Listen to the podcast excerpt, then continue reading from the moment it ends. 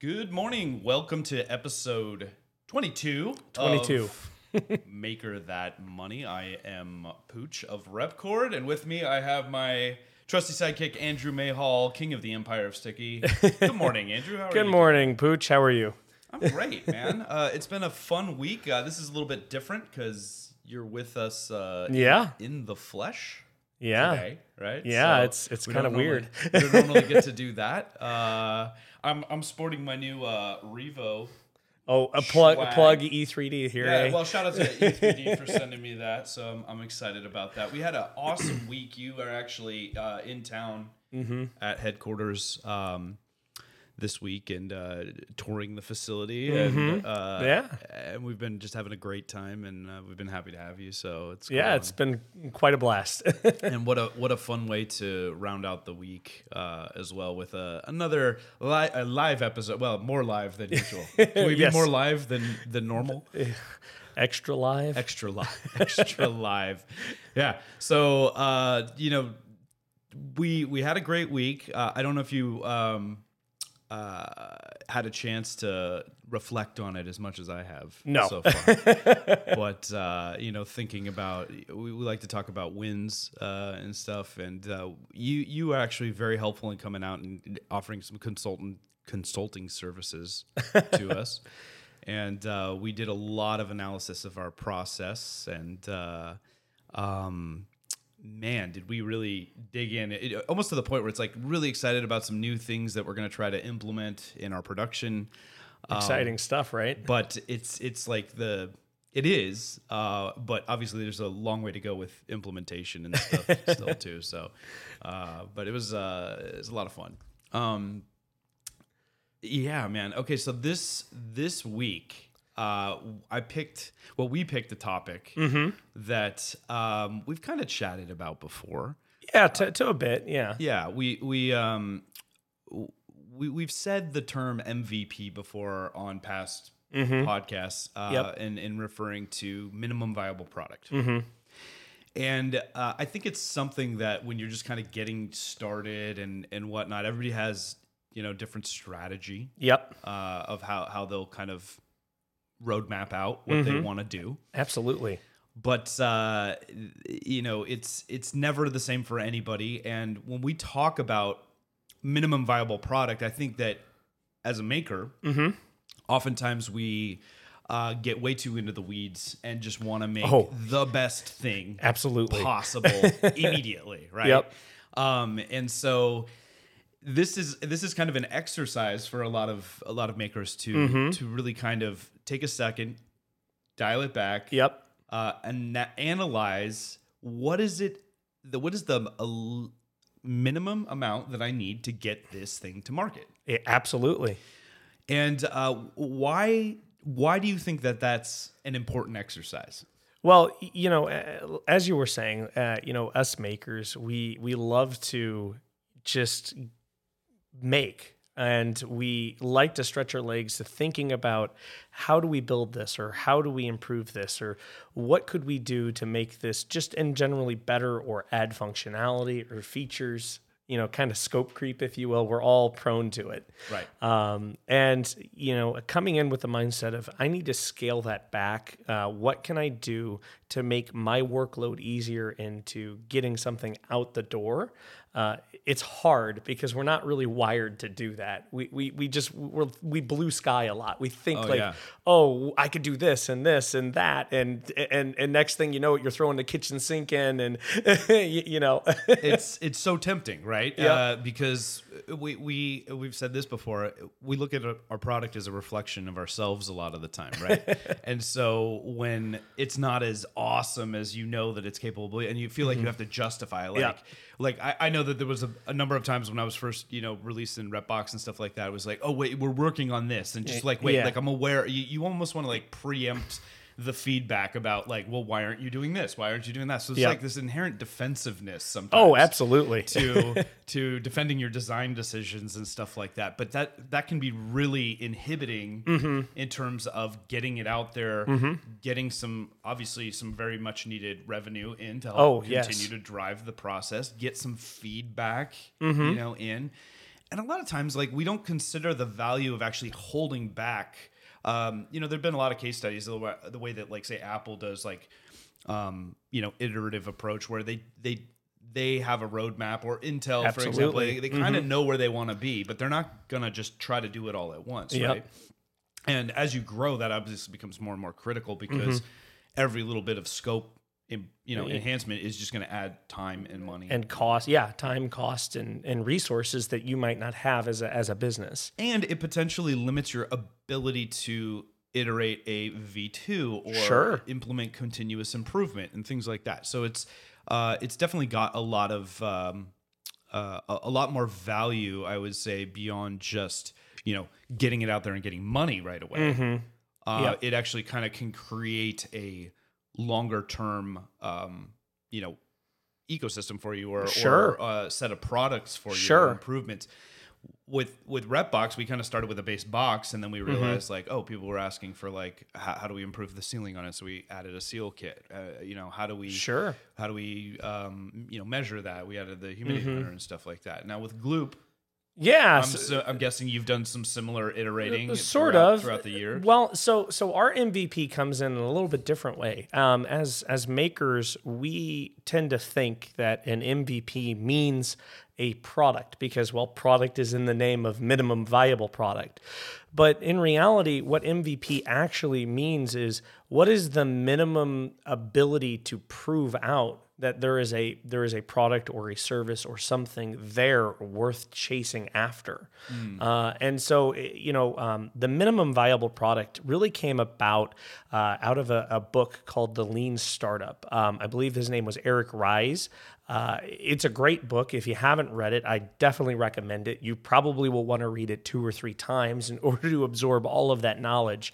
Um, but Eric is a is an entrepreneur. I believe he was a serial entrepreneur, and he came up with this idea of what could we do to minimize the amount of of effort put into a startup and maximize its growth potential okay and this idea of of being able to define clearly define what is a minimum viable solution uh, a minimum viable product to get out the door so that the startup can start making money. And this was more so evaluated as a business decision not as a product decision okay. uh, which is which is kind of a little counterintuitive uh, in a lot of ways. So for Gloop, our minimum viable product, yes, we did have a product, but it was more so to test to see if we actually had a case or solved a sol- you know solved for a problem, had a solution that m- other people were having. Uh, and so what we did was we actually launched Gloop on Kickstarter. right And you know, we had the formula. We had a, you know, we we went through our own testing and we determined like, okay, yeah, this is kind of the minimum thing to get it working.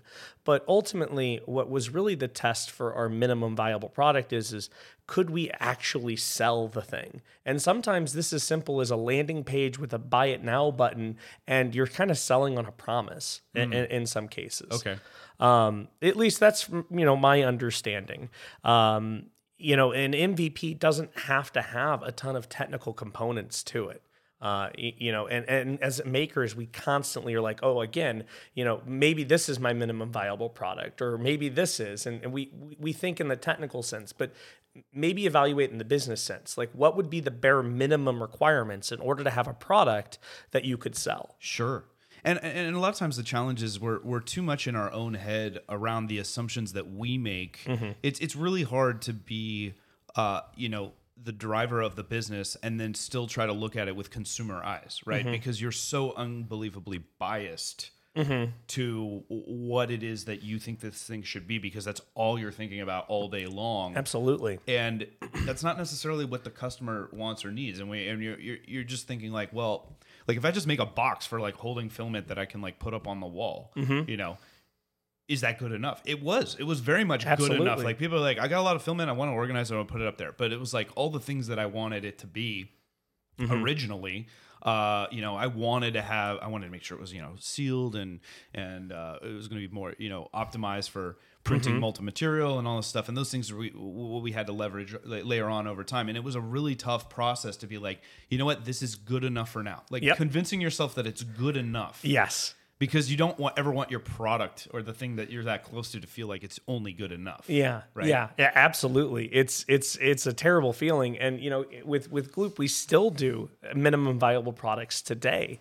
Uh, I've mentioned before, uh, you know, on the show that we are constantly iterating our products, and the Gloop that you get today is nothing like the Gloop that we had when we originally launched some four and a half years ago Like formulaically, like formulaically, packaging, packaging, all of that. all of that. Right. And it has it has developed over time. Okay. And so each time we're thinking about getting a new version, or you know, internally we're figuring out how could we make chemical changes, what could we do to increase the you know the production efficiency. Uh, Right. you know, because Gloop is a chemical product and it's a reaction Right.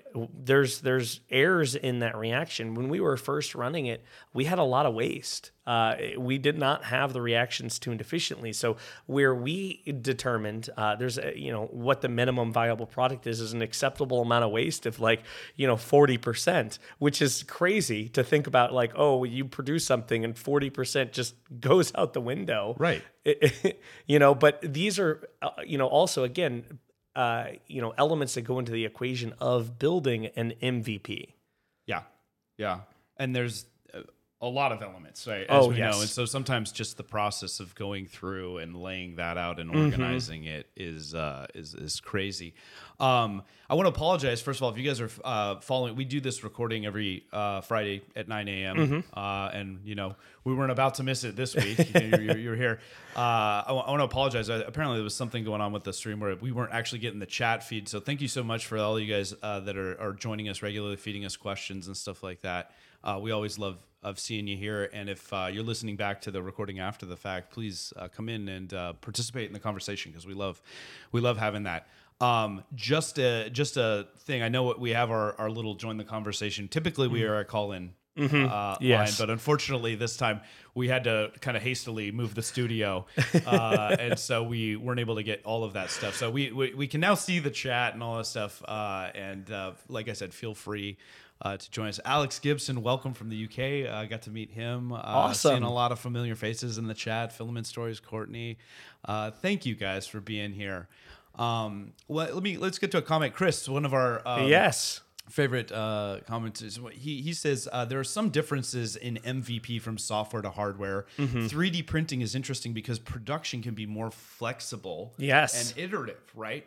And so this goes back to what we've talked about in the past, where Mm-hmm. we can really lean into that continuous improvement yep workflow, Yeah. in a way that that extends the the value of your product and allows you to even monetize it further as Absolutely. you, as you grow. Yeah. I mean, how cool is that? It's amazing, and Yeah. it, what what we really see with 3D printing, or even uh, in general, the concept of light manufacturing, is the ability of uh, you know this this new piece of digital manufacturing, where you're designing your components in CAD, and you're going direct from that CAD to a you know a plastic object or a laser cut or CNC'd part, and we're kind of blurring the lines between you know this a- this idea of a software and a, a hardware you know sort of mentality. Yes, Right. we still have hardware, Right. of course, Right. but that hardware is made out of code that we're programming in a computer that's then turned into that piece of hardware, and we can do it at such a pace now where you know we have this ultimate flexibility so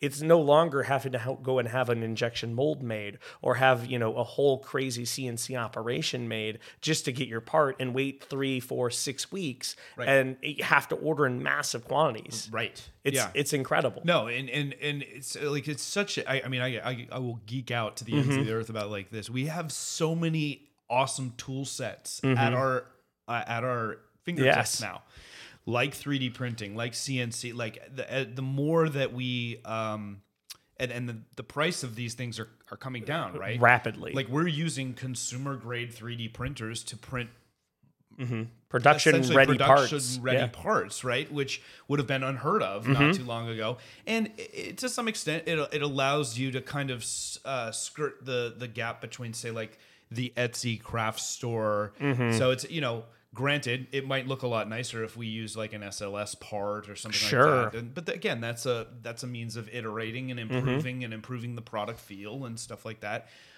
When we talk about MVP, I would argue it's far more important to get the data, get it out there, and let the sales do the testing for Exactly. you. Right? Don't worry about the fit and finish as much as like, is this useful product? And, and so that's what Eric talks about in his book is is like what could we do to get it out there and use the customer as a as essentially a test vehicle. Uh, you know, how could we iterate on the customer and get that incredibly valuable feedback so that we know what to change internally to make the product inherently more valuable? Because, like you were saying earlier, we're all stuck in our own heads, and if we don't actually have data coming in, it it it just becomes a you know an echo chamber where it's just we keep feeding ourselves the same idea, and then we ultimately get to this understanding that might not be valid Right. completely. Right. And what better way to validate an idea than letting people vote with their dollars? right? Exactly. Um, now, now that's not as easy. Obviously, there's a lot more that goes into it. It's not like if you build it, they will come. We've talked about this before, where it's like, oh, it's great. I put it out there, nobody bought it. Well, you Yeah. have to make sure that you have the runway to market it to get it out there because. Yeah. I always say, as you get started, you you you have a, an awareness problem more than a sales problem. Well, and you actually bring up a really excellent point too. Is is there's this other idea of a minimum marketable product. So what is the minimum? Uh, you know, amount of MMP. material. Yeah, what is the minimum uh, differentiation that you need in order to be able to effectively market this? Uh, and and this can go into some other concepts such as a red ocean or a blue ocean. Uh, you know, sort of you know, kind of just generality. Yeah. And so what those mean, just to give a little bit of high level, uh, you know, there are always different markets, uh, different verticals throughout, you know, the entire, you know, economy.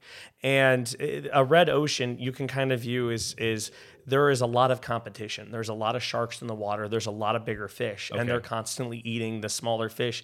They're constantly, you know, basically just tearing each other just, apart. just uh, ocean laden of blood. With blood. Exactly, exactly. And what you find is is that it's hard to develop something new in a red ocean, Right. Because chummed up. exactly, there's so much chum there. Yeah. Uh, so the idea of this blue ocean mentality is is being able to move out of those red waters and go to to, yeah, get to get to areas that are less crowded, less populated. And this is where there's a real advantage for 3D printing because now we have this ability to create something that was traditionally not possible to be created. Right. And at a cost at which is now affordable. Right. And it makes, you know, more economical sense. And and we see this happen where people start as a simple Etsy store and then they grow, or maybe they're starting as just a little side project, and then it grows into a viable business. Sure. And I know I listen, I guys, I know I flippantly say, you know, be better than Etsy and stuff like that, but I don't want to diminish the value of just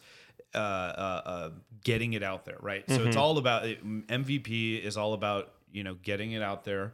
Uh, and and Etsy can be a fantastic way to do that at a very affordable rate. Like, you don't want to waste your time working on the website, doing all the little things. You know, it- it- minimum viable product extends beyond just the product itself to how do I get this thing to market quickly so I can get the information that I need, so I can test my premise that this is a sellable product, Absolutely. right? Yeah.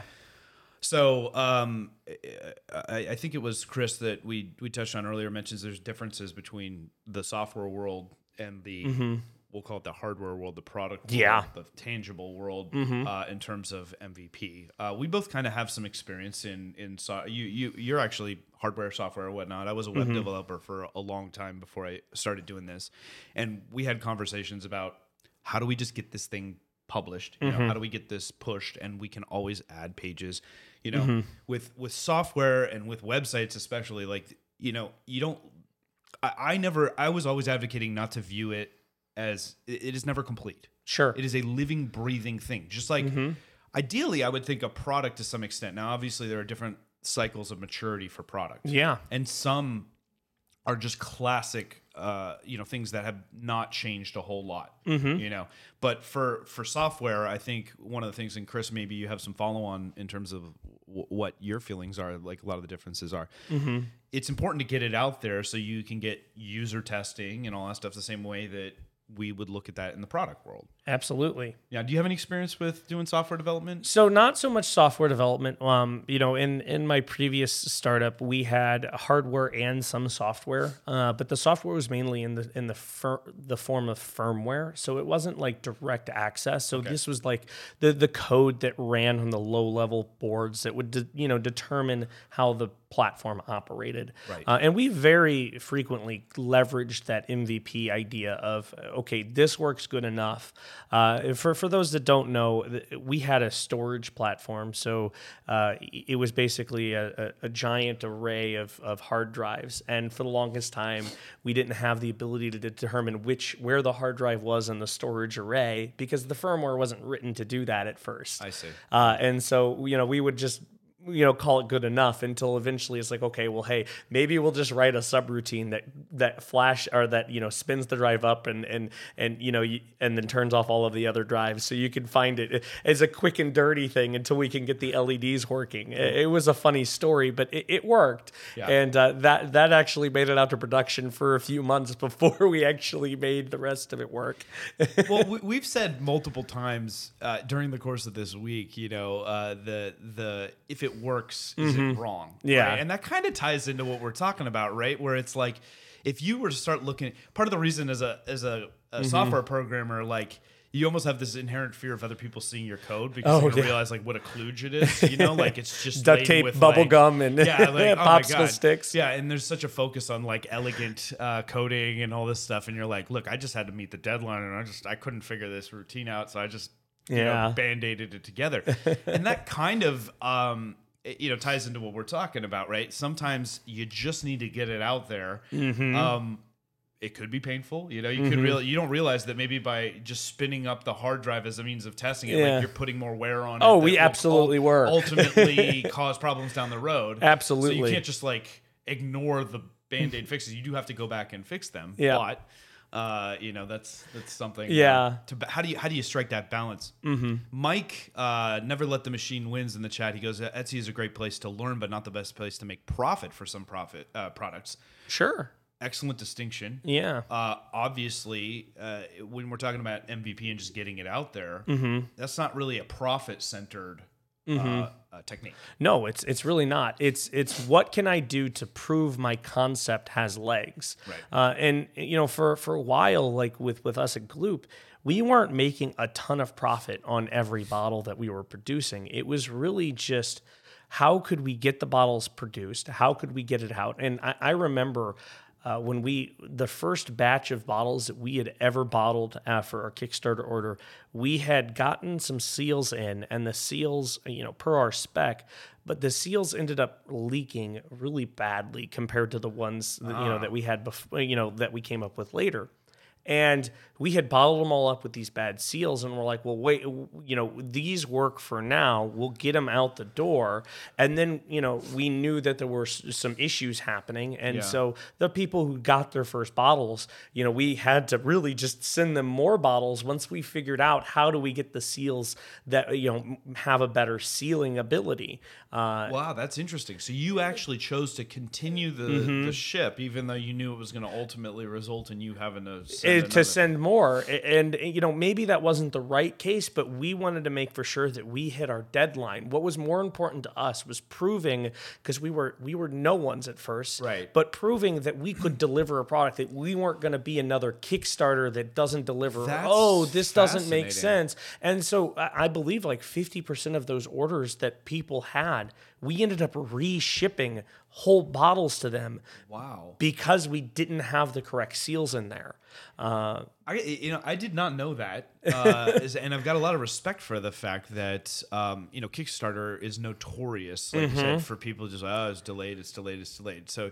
you were that committed to your timeline. we knew that we had to otherwise the the future of the company just in general would you know in our eyes be in jeopardy because uh, we weren't we weren't people of our words Wow. Now, so so I, I- listen, I'm with you. Like your integrity is everything, right? Mm-hmm. Like it's like you want to say, if I'm going to do this, I'm going to follow up on it. And unfortunately, there are times where it's just like we try. You know, I, I think Mm-hmm. communication is the most important part about that. If you even if you're not meeting it right, if you- if you're like, look, I'm aware you're out in front of it. I'm Mm-hmm. sorry. I know I said it was going to be this week. It's actually going to be next week. It's going to be the week after, whatever. Mm-hmm. And that gets really crummy when you have to do that over and over and over again. Mm-hmm. Now you were actually making an evaluation, like, well, how bad is this? How much is it legal? Like, because there there are potential hazmat implications for you and all this stuff, and so Mm-hmm. Yeah. you're weighing like that could have gone really differently. It could have, yeah. And so we we knew that the seals. So you know, in particular, these seals they would they would allow air in over time, and it wasn't like the bottle was at risk for because it exploding. wasn't stuff wasn't leaking, out of it. leaking out of it, air air incursion, air into incursion that would cause, yeah, exactly, and and so th- that was the issue.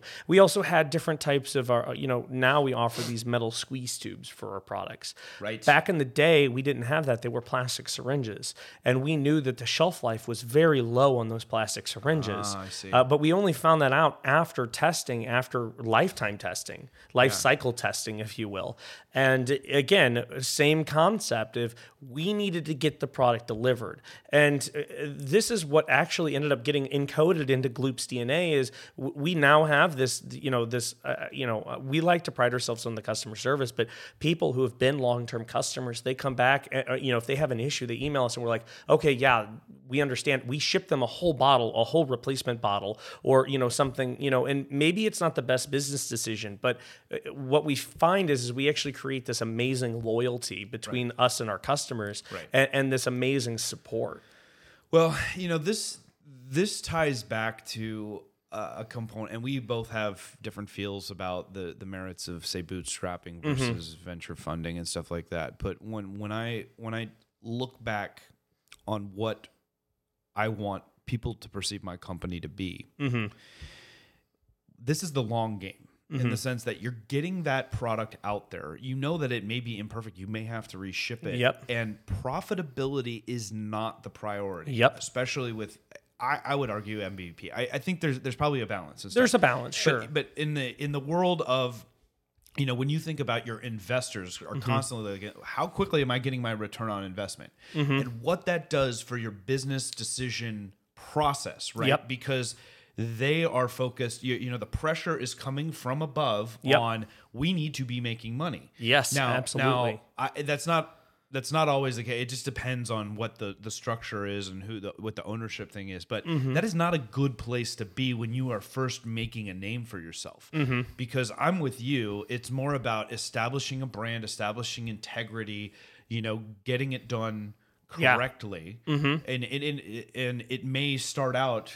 You know, uh, Chris had a great saying. It's it's about going from jank to tank. It may Yeah. feel janky Yep. uh, to begin with, but you want to have the the ability to make that decision. That you know what, like it, profits be damned. Yep, I want to make sure that this is right for my customer because in the long game, absolutely. winning that customer for life is far more important than Mm-hmm. making sure your investors are getting paid right away. But Mm-hmm. You know, that ti time is the X factor there, and you've you've been through both. You've, Yes. Mm-hmm. you- and you've felt that pressure, Absolutely, and, it's in it's immense, and it's unrelenting. it's disheartening too because you know you know that the solution you know is is way down the road and you know they they are constantly pushing you to say well you know in, in essence they're they're pushing you as like okay well MVP is good enough like you know they're very hardcore on that MVP but also at the same time it's to the point where they prioritize the profits more than the actual functionality. And so what you'll end up seeing is is that uh, you'll have these artificial you know fragmentations of products or you know how can we squeeze every last dollar out of this thing. And you know if there are problems we're not as you know understanding or you know it's just like well you know that's not in the contract so see you later. Yeah, yeah. and that's not every company No, but no, you know, certainly not. But it, it would feel very frustrating if you feel like, okay, we're building this up and we're getting somewhere, uh, and we've got some money to go to the next thing, and then it's like being swept out because it's like, well, we need to do a distribution, or we Yep. need to like, like uh, and then I'm back down again, and so it's like you're feeling, and, I, I that that happens in bootstrapping in. Mm-hmm. Venture capital, right? Yep. Where it's like there's just fundamental, like cash is king. Like you mm-hmm. need that revenue in order to continue operations, right? Mm-hmm. But it's the setting the tone for the decision making process uh, and the and the company culture and, and all Absolutely. that stuff that that becomes critical. Uh, Mike brings up a good point too. It's about knowing your market when you're in a a very tight knit community, Yes. niche community. You know, you you can't be making decisions in the in the macro as if you're you know uh, just uh, blasting this thing out to everybody on Amazon. Like it's Yeah. it's all about that relationship. Absolutely. Yeah. So, um, local maker Mi says he just thought his glue bottles were drying up and it was his fault. Um, So, can you hide behind? Like, oh, you must be doing something wrong.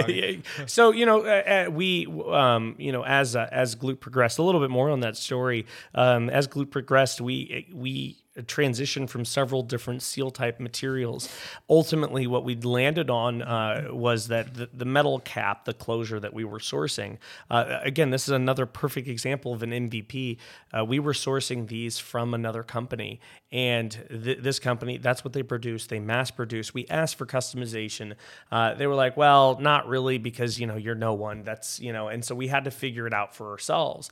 And so that's where we're like okay well what could we do to extend the life of gloop as much as possible. And we started getting these very special custom rubber sheets made. And then we would uh, we we actually made the internal decision that it made more sense for us to literally cut these down on a Cricut machine and that has extended all the way up until just literally a couple weeks ago Yeah. where you know we are now finally again we, we were focused on getting what what made sense right now. And then once we had proven that these were again the solution we could then order in mass quantity. So an injection mold for this very special type of rubber that we're getting in that you know makes it just in general all, all around better. But a- as another part of that was these metal closures we knew were the problem they weren't they weren't formed correctly they were easy to cross thread. If you didn't get it on correctly y- y- your gloop would go bad. So there's at, at some point after the kickstarter a few months when we found these solutions and ran with it for the the previous three and a half years or so uh, you know there there was a give and take where it was probably our fault but it was also probably partially the customer's fault. But we knew this and we knew that it wasn't perfect for us. So we're like Sure. You know we're going to replace it for you Sure. because it's it's it's not right But imagine, imagine what it would have been like if you hadn't released and, and had to wait until you had enough money to get to this like Mm-hmm. I, I custom yeah. thing. I, mean, don't think we would be around you wouldn't be there, right? Mm-hmm. So it's like that's exactly why it's just like sometimes you just got to make that compromise and get out there, and that is a hard thing to. do. Well, and and you know what's what's also interesting is is I do believe that because we were so like open and we kind of encoded that we wanted to make for sure that we would get a product out there and we would take care of the customers early on that when we actually made the jump for injection molded caps just before COVID happened. And then COVID, you know, caused all of these massive delays. The injection molding company was ended up basically going out of business and was purchased by another company. And that company had to pick the project back up. We Right. could go to the customers because at that point, you know, we had collected some pre-orders for those caps. We could go to them and say, listen, there's a lot of things that are out of our hands. We are so sorry about this. Um, you know, but uh, you know, we're working on it. We're trying to get it. And again, we we tried to make right in every way, but really, again, holding true to that MVP, continuing to ship those those you know metal closures, offering Gloop to people who had pre-ordered, saying, "Listen, we'll ship you a metal closure one right now, and when it comes in, we'll ship you the you know the correct one because you did pre-order." um, yeah. So it, it was interesting. sure, and I'm sure you would have preferred not to have to do that. Yeah. Mm-hmm. but uh, I think in the long run, again, we're playing the long game, Yep. guys. Like this is not, you know, if you're looking just looking to make some quick cash and stuff like that, Mm-hmm. this type of of community and pro, you know, is not is not for you. Yep. You know, there's uh, tons of other ways. Uh, Everybody knows that. I was gonna say. Um, you know, a lot. We we're in warm waters here, not not red red oceans, Uh-huh. Yeah. but warm waters in terms of like we have a lot of people that have been our customers, supported Mm-hmm. us for a long time, and you know, Mike makes a really lovely comment about you know. Um, happy to promote our products because we're part of the community. We Sure. want to give back and stuff, and this is exciting for you know us. Absolutely. multiple- We love being Yeah. part of this thing, and and one of the big advantages is exactly what he says. You guys give us a ton of grace, you know, mm-hmm. like giving Mm-hmm. Yes. us stupid things that I feel like I've put out there, and like, and when I say you guys, I mean customers as a whole. Yeah. You know, by showing that like you're trying and mm-hmm. that you're trying to improve and you're trying to p- solve problems. Like I'm not trying to rip anybody off. You're not Yeah. trying to rip anybody off. Like we're literally doing the best we can mm-hmm. to try to get that out there, and by establishing that and being that direct and communicative with the community you are afforded a lot of grace and a lot of times you're winning people over that are that are then helping you with your marketing and like you're not having to pay i mean the mike you know promoting our Yeah. stuff is worth its weight we appreciate you man of you Absolutely, guys, yeah. that, that every time you just have you know our product in the background of a picture that you post online or whatever Mm-hmm. like that is worth far more than what I would I would argue like some of these Amazon reviews are these days Even- because it's just like there it is that's the rubber meat in the road the conversations that happen offline to other people, other fellow makers that are like, "Oh, hey, this is what I'm doing." Like again, uh, you know, invaluable. and I, I and I love it I love seeing I love my uh, seeing my stuff out there in the Mm-hmm. It's wild awesome. Mm-hmm. I'm sure you do too and um it's it, it- you know people don't like being sold to Mm-hmm. they like exploring on their own and so when they see that and they ask the question hey what is that thing and you're like oh i love this thing let me tell you about it you Mm-hmm. Yep. know and it's like i didn't i didn't know you've got this sales force out yeah, there for you it's you didn't even have incredible. to- You know, we we get tagged in Facebook groups every now and again. It's like, oh, hey, you know, I'm building this part, epoxy's broken. Uh, you know, what what's going on? And they're like, oh, everyone, you know, like use Gloop, use Gloop, and it's it's just like, wow, I didn't realize, you, you know, and Yeah. it's just it's amazing. No, it, it feels great. So what Mm-hmm. we're saying is the check is in the mail, guys. We- you know, it's coming. No, um, but we we appreciate the fact, and I, I I'm always. I don't want to say embarrassed too, but I look at it, I'm like, man, my stuff is way more expensive. I beat myself up about cost more than Sure. Mm-hmm. anybody, right? Because it's like I, I want I want it to be accessible and Mm-hmm. affordable. I don't want to forget our roots. And I feel like, you know, history is rife with examples of companies that that Mm-hmm. come from humble beginnings, MakerBot. And, uh, and and then like become this big corporate thing. Yeah. They got bought out by Stratasys. And maybe that's not totally fair, but it's pretty fair It's pretty fair. uh, and and and you know, it, feels like I don't know if it's like turning your back on them, but it's like you used to be part of this community, and now it's all about you know, Mm-hmm. yeah, it's all about the monies. And uh, yes, I understand. Like as you grow and and and you and take on investors and things like, Mm-hmm. unfortunately, like things can change. But um, that's that's such a challenge. Right? Yeah, it is. Well, you know, I, I mean, every business is in business to make money, right? And Yeah. and as a customer of of any business, uh, you know, we always have to keep that I think in the back of our mind, saying, well, you know, we understand, like, you know, we we have to um, we have to, you know, kind of just understand that there's going to be a cost of working with this business and, and and not really like beating someone up about it. Yeah. um but you know and, and and there will be business decisions that we ultimately have to make as we scale. And we're making them now. It's like okay well we do have to start considering and caring for our shipping expenses or we do have to start caring and considering how often we we are replacing bottles for Right. people. Um you know where's where's a more appropriate cutoff line? Because you know we can't just have customers coming back to us say oh yeah my bottle dried up and you know it's like okay well here's a new bottle but we don't get any you know any sort of you know information back or any, anything else like that of okay well what happened? How did you store it? That sort of stuff. So I- implementing processes those sorts of things a- as a business to make for sure that we are able to continue growing and delivering high quality products to customers which is important to us. Well, and to, and to tie it back to MVP, what's interesting to me is that that that that changes. What what Mm-hmm. minimum viable becomes as you get more resources and all that stuff. Like there, there's a there's a different standard by which I would say you start to Mm-hmm. evaluate. Like you're probably going to be willing to hold back a little bit longer. Maybe the the time between release cycles gets Yep. further because the product gets more mature, so it doesn't always require sure it. But um, you know that's an interesting challenge. And then the other part of it is that as the community, as the as the market and the this segment is, you know, let's just talk about 3D printing specifically. Sure. grows and and becomes bigger and bigger and bigger, and it moves away from. Uh, uh, I don't know if it'll ever move away. Well. Well, Let's be realistic.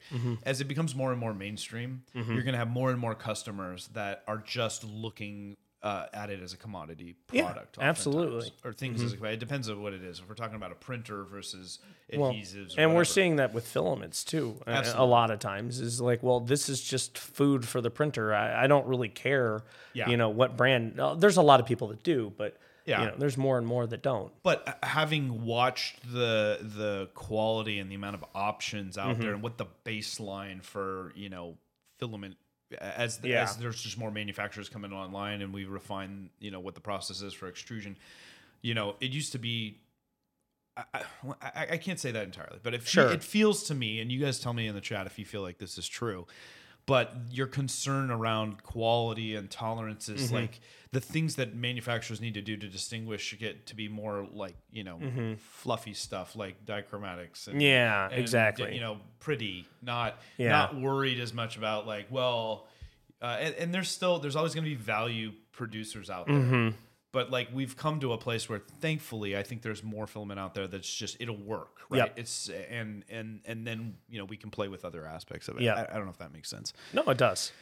So uh yeah i'm sure courtney has a lot of experience dealing with filaments and and her feeling she can you know she may be have been able to see over the over the years like how many courtney how many spools are you getting in and dealing with jams and out of tolerance stuff as maybe compared to five years ago i don't know Yeah. um, I don't feel like it's as much, but then again, I may be in my own head because we're holy. Most of what I use is the same stuff that, Sure. that we have spec for what we do. yeah. Eh, I don't know. I don't know. Making some some speculations, right? Uh, yeah, uh, Winslow totally. Uh, filament is building blocks. Bad filament, bad results. I always say garbage in, garbage out. Uh, that applies to all you know Mm-hmm. Yeah. aspects of, of of what we do. Um, I wanted to scroll back here in my chat because Michal uh, had a, a comment about uh, he works in software to create 3D printed products, Okay. business to business software, uh, but also does B2C printing. Okay. He finds the B2C, and we've talked about this before, uh, allows better communication and faster changes uh, with the user for MVP because you're getting yeah. that direct customer feedback.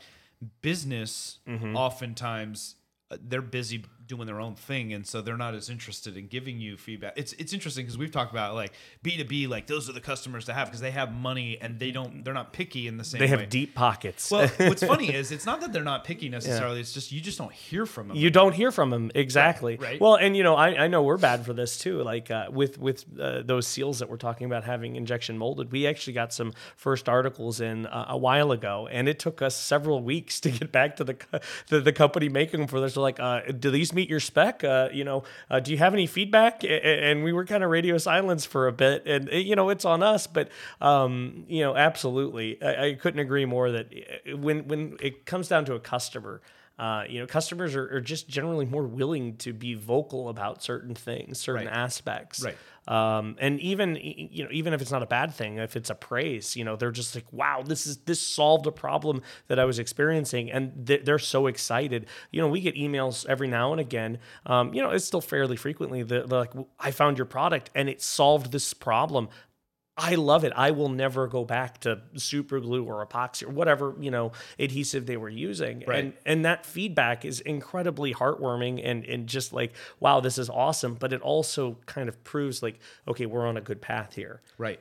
So Right. And we've had this conversation before because I would say historically, somebody that does like what you do Mm-hmm. will ultimately move more and more and more toward wholesale, right? As you scale this. thing. Mm-hmm. Sure. Like think about crazy glue or Loctite or Yeah. anybody that's producing this type of thing.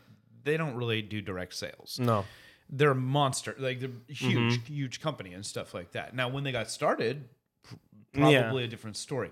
But you know, you're constantly saying, but but having that It's so feedback, valuable. especially in the context of uh, establishing what's minimum viable or Mm-hmm. what's you know what getting that that customer feedback is worth it to Mm-hmm. you. You do a lot of pick and pack yourself, uh, and you you know because you want that direct connection. You're building up your your mailing list. Uh, Mm-hmm. Yep. There's just all these little uh, other benefits from Well, doing that. So it's maybe yeah. the combination of It, it is going to be a combination, and well, and as a bootstraps, you know, startup, every dollar counts. And so for us, you know, we look at it. This is one of those business decisions, right?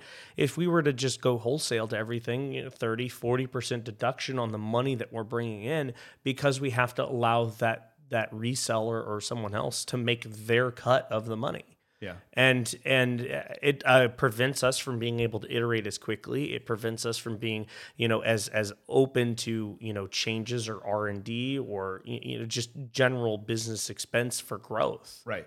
And not only that, you're putting another layer in between Mm-hmm. the customer, which is is then potentially receiving that feedback and not and necessarily just- always passing it and along. we've had horror stories where where they have contacted the, the the company that they bought it from saying hey this broke or this did this we don't hear anything You know, and and you, you guys know when you go to the store and you buy some. So let's say you go to Home Depot or you go to you know Sears, wherever, and you buy an appliance, and it's mm-hmm. got that little tag in there that mm-hmm. says, "Please, please, please, please contact us first. Do not mm-hmm. take it back to the store." Right? Yep. And of course.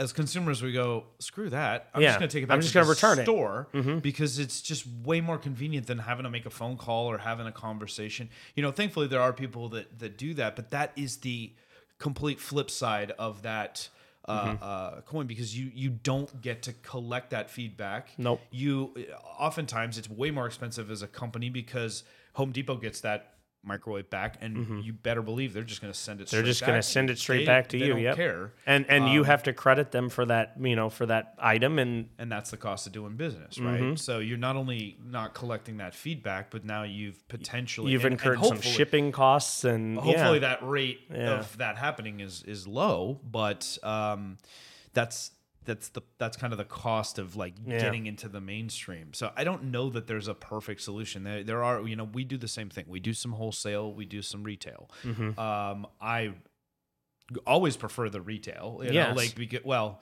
in a lot of regards, but you know, like Mm-hmm. the, the communication. I like getting the feedback because we're still new as a company. We're still trying to get some sense of like what's working, what's not. How do we screw up? Mm-hmm. You know, that is so critical yeah at MVP stage too. Absolutely. It's because you're that's how you're determining if it's viable or not, Mm-hmm. right? Um, the truth is, you're not going to get into wholesale until you're some degree of viability because wholesalers aren't going to want Mm-hmm. to just be like, "Oh, brand new product, cool. We have no idea how it's going to sell." No, they, they they operate on oh on yeah hard facts, on data, sales Yep. data, and stuff like that. They're, you know, that's a bit of a digression, but I think it. it well i think it about- ties into everything though Sure, sure, Mm-hmm. and it- and it ties it back to to again, you're you're making that evaluation. It's all about that business intelligence piece. Yep. Um, Courtney Courtney replied to our filming. It is uh, uh, the additives to make prints more easily uh, are, are way better. Makes it there's still film uh, bad filament out there from newer companies and stuff like that, but by far, far and by and large, her impression is that it's better. So that's great good. We're not crazy. Uh, and Adam says the only filament he struggles with is the co- the free coil that comes with the box of print. There's probably a reason that's the coil, right? Like that's the first thing I think. that's the like, offcuts "Eh, we'll just throw this in. instead of throwing it away they're like hey we could give it to the customer and let them deal with it well, right, and uh, maybe nine times out of ten it's good, and it was but like, but uh, that that's kind of crummy, right? Because it's like, well, they can't complain because it was a free sample. Sure. I mean, they'll compl- you can complain. you can complain all you want and I would argue that that's actually damaging because it's like you, you're trying to set an impression of the overall experience, right? Why would you throw in a crummy piece of thing to test with yeah that's not going to make your product, you know, shine? Because Yeah. obviously there's a cost of including film. And that's, yeah absolutely that's another digression for another time. Uh, um,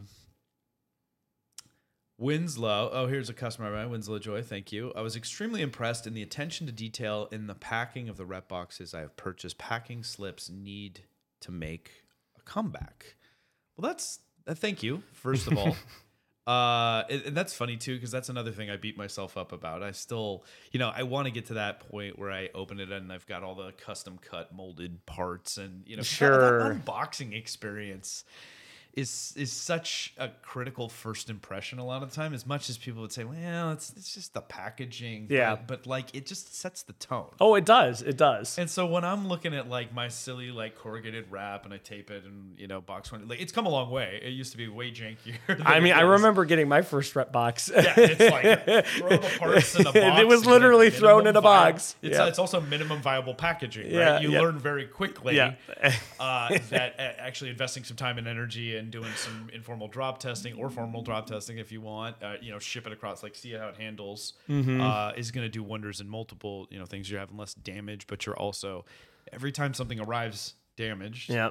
you know, you're setting that incorrect first impression Yeah. you know and like i said we're lucky we get a lot of grace from from people here Mm-hmm. um winslow i'm glad to hear that you like the the way we've laid out the bomb i'm constantly noodling if you know i need to re reconfigure it and stuff like that but i think we've gotten to a point where it's like it's obviously worked we haven't we haven't gotten a, uh, a lot more negative feedback in terms of like oh the packaging failed. I mean I mean Mm-hmm. there's there's times where you know UPS will do just an, an exceptional number. Uh, yeah, you know, with yeah. something where it's like you can only go so far. Yeah, yeah, you can't be. Yeah, There's diminishing return. yeah, right, absolutely.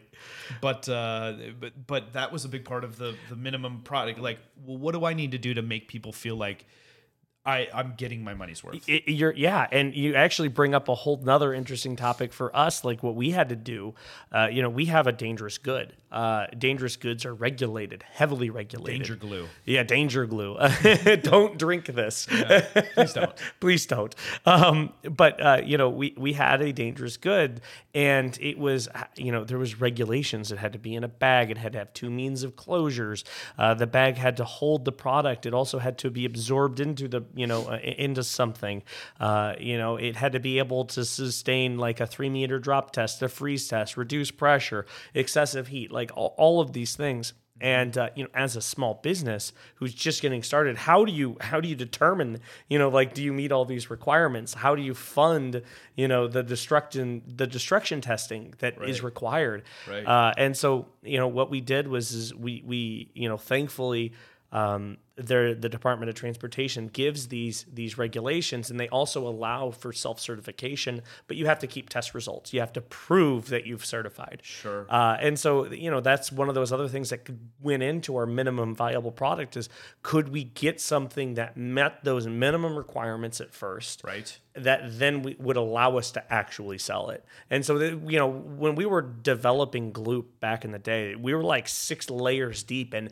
okay, do we have something that hits this minimum requirement? Do we have something that hits this minimum requirement? You know, all the way down the line until we can actually get a product that that we could sell. Yeah. you know, but it all started really with do you know uh, and, and you know we went backwards we said okay well in order to get to here where we have the product to sell we have to see if people even want the product Right. And and then if people want the product then from there we can start working backwards and then go through all of that testing because if we would have done that first we would have you know never been able to e- even fund the dang thing Sure. well, I was gonna say a lot of times it's infuriating because you don't even know what minimum is. So in your Mm-hmm. case, it's like you had to do a lot of learning around. Like you probably realized, like, oops, we we weren't like I didn't know Yeah. I couldn't just throw that in a bag and ship it. Like you, Sure. you had to learn about DOT regulations over time. and Well, yeah. and hopefully you don't find out the hard way. and I had to get hazmat certified. Like I had to go Yeah, through yeah, yeah. safety training schools and uh, all of this stuff. Uh, all things that, that customers don't think about when they look at like why is this that expensive you're like Mm-hmm. well because i had to pay you know uh, what was it 16 grand to get hazmat certified or some, it some was- insane amount of money it was a lot of money, and I had to like I, I think I had to go up to Wisconsin to actually do the training, uh, where you know I would be become certified to do that. yeah So yeah. yeah, and so of course nobody's thinking about those because if you're just a, a backyard chemist or a basement or whatever, and you're Mm-hmm. Yeah. like, I'm just mixing this up, and people are buying it, and then uh, yeah, that's why as as a company that's doing things right, you know, you start to get mad when people. I don't know Uh-huh. Yeah. if mad's the right thing because Sure. we all kind of get our starts somewhere, right? Yeah. and we're probably pushing the envelope a little bit on what we should be doing. Hopefully. You know, because we didn't know and we learn and then we Mm-hmm. go, and hopefully it's not as a result of being fined an insane amount of money or Yeah. something like that but um, you know you learn pretty quickly and, and it almost feels like what minimum is as you grow becomes It gets much bigger and bigger like, and bigger. cost- yeah because it's Yep. just like okay well now you've reached this like for example like we reached some volume now where we we got flagged on the the the, the um the census bureau Mm-hmm. they do all these trade um analysis. yeah. analyses and surveying where they'll send you like we need you to fill out this three hour surv- uh, survey and you're required by law Mm-hmm. to do that and i'm like wait so now i have the burden of, of all this administrative like digging for stuff Yep. and they're like yep uh, and that's what the cost is is if, if you want to be an exporter Yep, if you- you you have to do that You have to do it. Yeah. right and it was just and unfortunately i think these are the things that often scare away like makers and people from getting started because you're like Mm-hmm. i don't want to have to deal with all that bs Yeah. um thankfully you don't you don't get hit with it all It's not a day one. yeah no and, And- sometimes it's not a day one because you don't know you don't know what you don't know Yeah. but And I do think, like again, a big key takeaway here is is if you focus on that minimum, you know, what is what is minimally required to get the job done? What is you know, what can I do today to get proof that I am working towards a solution or what can I do today that is going to give me the biggest return for my time invested right. uh, you know in that in that I, I, can prove out that this is this idea has legs this product has legs uh, that I'm going to be able to generate a revenue that could solve all of these other what ifs that I might not even know what is out there. Uh, you know, and especially as this as this blue ocean, you know, starts turning more and more to a red ocean. Um, you know, how could we capitalize on, on that? Um, and so these are all business factors that that need to be you know evaluated. Right. So. Right. Yeah. Um, so let's let's try to tie it all up with a bow as we close out the hour here. Um, in terms of like advice to people getting started like i i would say we're, we're not trying to throw out these horror stories as a means of you know driving people away mm-hmm. you know it's just the realities of of what it is and hopefully like as you grow and stuff but like if you're giving advice to somebody that's like like we say like we want people to take things from a passion project mm-hmm. and and you know if you're passionate about it like it needs to feel achievable we don't want people to burn out like what are your what's your advice for somebody getting started in terms of like mapping out what MVP might be for them? Uh, so, you know, really, I, I think it comes down to you have an idea. Um, what what can you do to test the idea? Uh, you know, because ideas are, are, are in essence in that you know just like they have no value they have no real tangible you know legs to them until you can start uh, you know proving them out um, and so sometimes it's as simple. Uh, you know, I actually go back to uh, when the Google glasses. If you remember those, yeah, the, um, there was a team. Holes, yeah, right? yeah, yeah. I had to say, don't go into the locker room with your Google glasses. Yeah, yeah. So, so I remember yeah. that there was a there was an article about the the team at Google, the the Google X Labs or whatever it was called back then, how they were prototyping the interactivity of the glasses, uh, and they did that literally on day one, and just to see if it had legs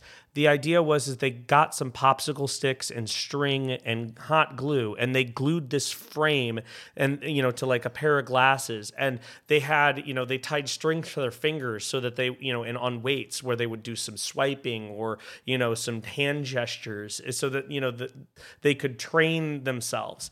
And yeah. that is a perfect example of what is a minimum viable product. Now it's not a product but it's it's the concept that to prove it out. And and then you document this. I've said this before the only difference between doing science and screwing around is writing it down. yeah you, you know? writing it down. So as long as you're as long as you're screwing around but writing it down you're actually doing science. Right. so that's how the, i justify all the science i do I so take so, some copious notes. Yeah so so take some notes. Start right. proving out this idea and, and start thinking through you know yes at the end of the day it might be really cool to have that Google Glass built. But if you are in your own head where you don't have any feedback from anyone else, you could build something that no one wants. And to an uh, to an extent, that's kind of what they did. It, uh, you know, they then the, yeah. they they were like, "Wow, okay, this is cool." So at first they were like they were great, and they had people come in and test it and and everything else. And this is where it started derailing. They realized like this is really cool, and then they locked it all down, and then they built it inside mm-hmm. a lab outside of the purview of, or outside of anyone's you know knowledge, and then they introduced it as some great new technology, and it was a total flop. Right. Because it became an internal echo chamber. So, what can you do? Could you send out like we did, bottles of gloop to people and say, could you test this for us? You know, like, could you tell us what it, you know, what, what you like, what you don't like? Um, you know, could you, could you 3D print something of your product idea? What could you do to rapid prototype just to start proving it out? Understand, it's not going to be perfect. Right. Don't try and build the end result. Try and build something that's close. And even if you have to say, well, listen, it's not exact. This is what I want it to be. But, you know, just get it out there. So what I would layer on to that for me is that yes, you're absolutely right. You know, like mm-hmm. like document, lay it out there, but don't be disheartened by the fact that you may not and probably won't get it right the first time, right? Yes. So you may come up with a product that nobody wants or it may be a, ahead of its time. I mean, there's there are terms like like like the just, you know, you a lot of times as makers we come up with these concepts that just the rest of the world hasn't you know gotten there yet. Mm-hmm. But um, when I think about the first prototypes of uh, the rep box and stuff, and you guys have heard the other CAD cardboard assisted design or cardboard aided design, right? Yeah. Where, where it's like we were literally cutting apart cardboard boxes and putting them on there, uh, putting them together, and glue, hot gluing them, Mm-hmm. Hot glue and Uh, tape, yeah. yep, yep. Before we ever got into like figuring out how we were gonna do that. Uh, in fact, Mike said he has a V1, so he what his rep box wasn't that far off from a cardboard version of the box. I mean, I look at the Yeah. you've seen it. You know, we have the museum of rep Yeah. box in in the shop now and looking at the V1 uh or uh, it was it was even a pre V1 like the things Yeah. that we originally took to ERRF and sold Yeah. uh there were were like pre-release And that's a perfect example of an MVP. When you went to ERRF, you you brought these things that you had built, and you're like, do people or would people even be interested in purchasing this? Right. And you had them on display, and, and and correct me if I'm wrong, but people, you know, kind of were like, "Oh my God, this is really cool! Like, you know, could, could we order this? Could we do this?" And that's kind of the start. that that is that is absolutely the start and it gave us a lot of ideas like just having like going uh, to that trade show and and testing viability in person like we, we were able to get ideas and move way faster than we would have just trying to get it out there and get you know trade shows are a fantastic tool. And Mahal I did see your comment earlier about ERRF and the tables being filled up and all that and and um you know, yes, there are other trade shows and stuff out there, but I would I would encourage you to come and Just walk around. Just come out and walk around if you want. Um, you know, show up uh, and participate. And and even if you can't get a table, like maybe there's some design or something that you can carry around. Mm-hmm. There, there are people that that do that. I, I don't think ERRF is, especially if they're sold out. I don't Mm-hmm. think they're gonna care. And and you know who knows. But um, the point being uh, getting that feedback quickly Mm-hmm. on viability and stuff like that. That's a great way to do it. Going to make it, and you don't necessarily have to spend a lot of money or Mm-hmm. have the table or have the booth. You know, people do that. Um, you can, Mm-hmm. but uh, that's a great way to that's a great way to test. And it all ties back to what I said before. Like lean into the fact that we have these tool sets available to us now that allow us to iterate and pivot. Yep. So you might be wrong. You might get it out there. You might have a Google Glass uh, on your hands where it may still be ahead of its time. It may just be a non-starter, whatever. Try it out and don't look at that as a complete failure. Yep. Get to the next thing. Like I said, we've talked about, and I think it's time for us for a future one to do maybe a Power of the Pivot V2 or Yeah. Redux or something like that because that is such uh, a thing that Mm-hmm. is is inherently difficult, and but it's so critical in your success. Yep. Don't dis- get don't get discouraged when things aren't going the right way. Um, you know, if if you've built something and you know, for us, we wanted we value more negative feedback on our products than the positive feedback because it tells us the areas that we can do better in. Uh, don't get me wrong, I love the positive feedback. It, it you know, but the negative feedback of hey, this is what happened, this is what failed Right. It, it's more valuable to me to know what what went wrong so that I can pivot and I can change it. This is why Gloop is no longer using, you know, the chemicals that we used back in the day. It's made in a different way because of this constant feedback. You you had killed off all those customers from the bad chemicals, and Oh, now yeah, you yeah, have yeah, yeah, yeah, yeah. So there's a culling. yeah, the culling. I'm joking. I'm joking. No, yeah. Uh, yeah, no, no, a- absolutely. Uh, Winslow, uh, perfect quote. We've heard it time and time again. I love it. I need it in embroidery or uh, laser cut on my wall. You know, perfect is the enemy of good. Yep. Perfect synopsis of the whole thing. Uh, and it, and I think it wraps up, you know, what we're trying to say. And like I said, just get it out there, talk to people, be involved in the community. You really need to make an effort, like I said, to be out there. If you want that feedback from people, people are happy to give it, but you, you can't be defensive about it. You have to be mm-hmm. receptive to it.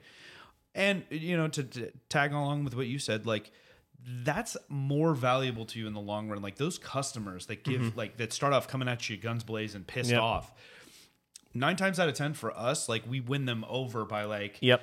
we respond, we take we take responsibility for it, we make it right, Mm-hmm. and they're like, "Oh my god, like this is so refreshing Yep. in this day and age." Like Adam, uh, um, a power built, like hand writes a note with every order that he. I see. I don't know if you've noticed. Like, Uh, yeah, he I have sent not, me one yeah. with some of the stuff that I've done, and he's constantly, you know, posting on his thing, and it's a it's a great personal That's touch. awesome. Oftentimes, I'll if I see people, especially that I recognize in my orders, I try to make uh, make time to like, thanks so much for the order, Pooch. You know, I'll write it right on the packing slip or something Nice. like that. Um, I wish I could do that more. But, Yeah. But uh, those little things like really make a difference and will pay massive dividends to you on multiple fronts. So, um, I think that's a good place to, to Yeah. wrap for today. I really appreciate you guys joining us in the chat and feeding us ideas, keeping the conversation going. We will get back to the call in thing if you want to join us uh, on future ones, but uh, we'll be back at it next Friday uh, with a whole new topic. And uh, we look forward to seeing you again. Until then, keep making, guys, uh, and uh, just just do it. Just get it out there, right? Absolutely. All right. Uh, we will catch you guys all soon. Have a great Friday and a great weekend, everybody. See ya.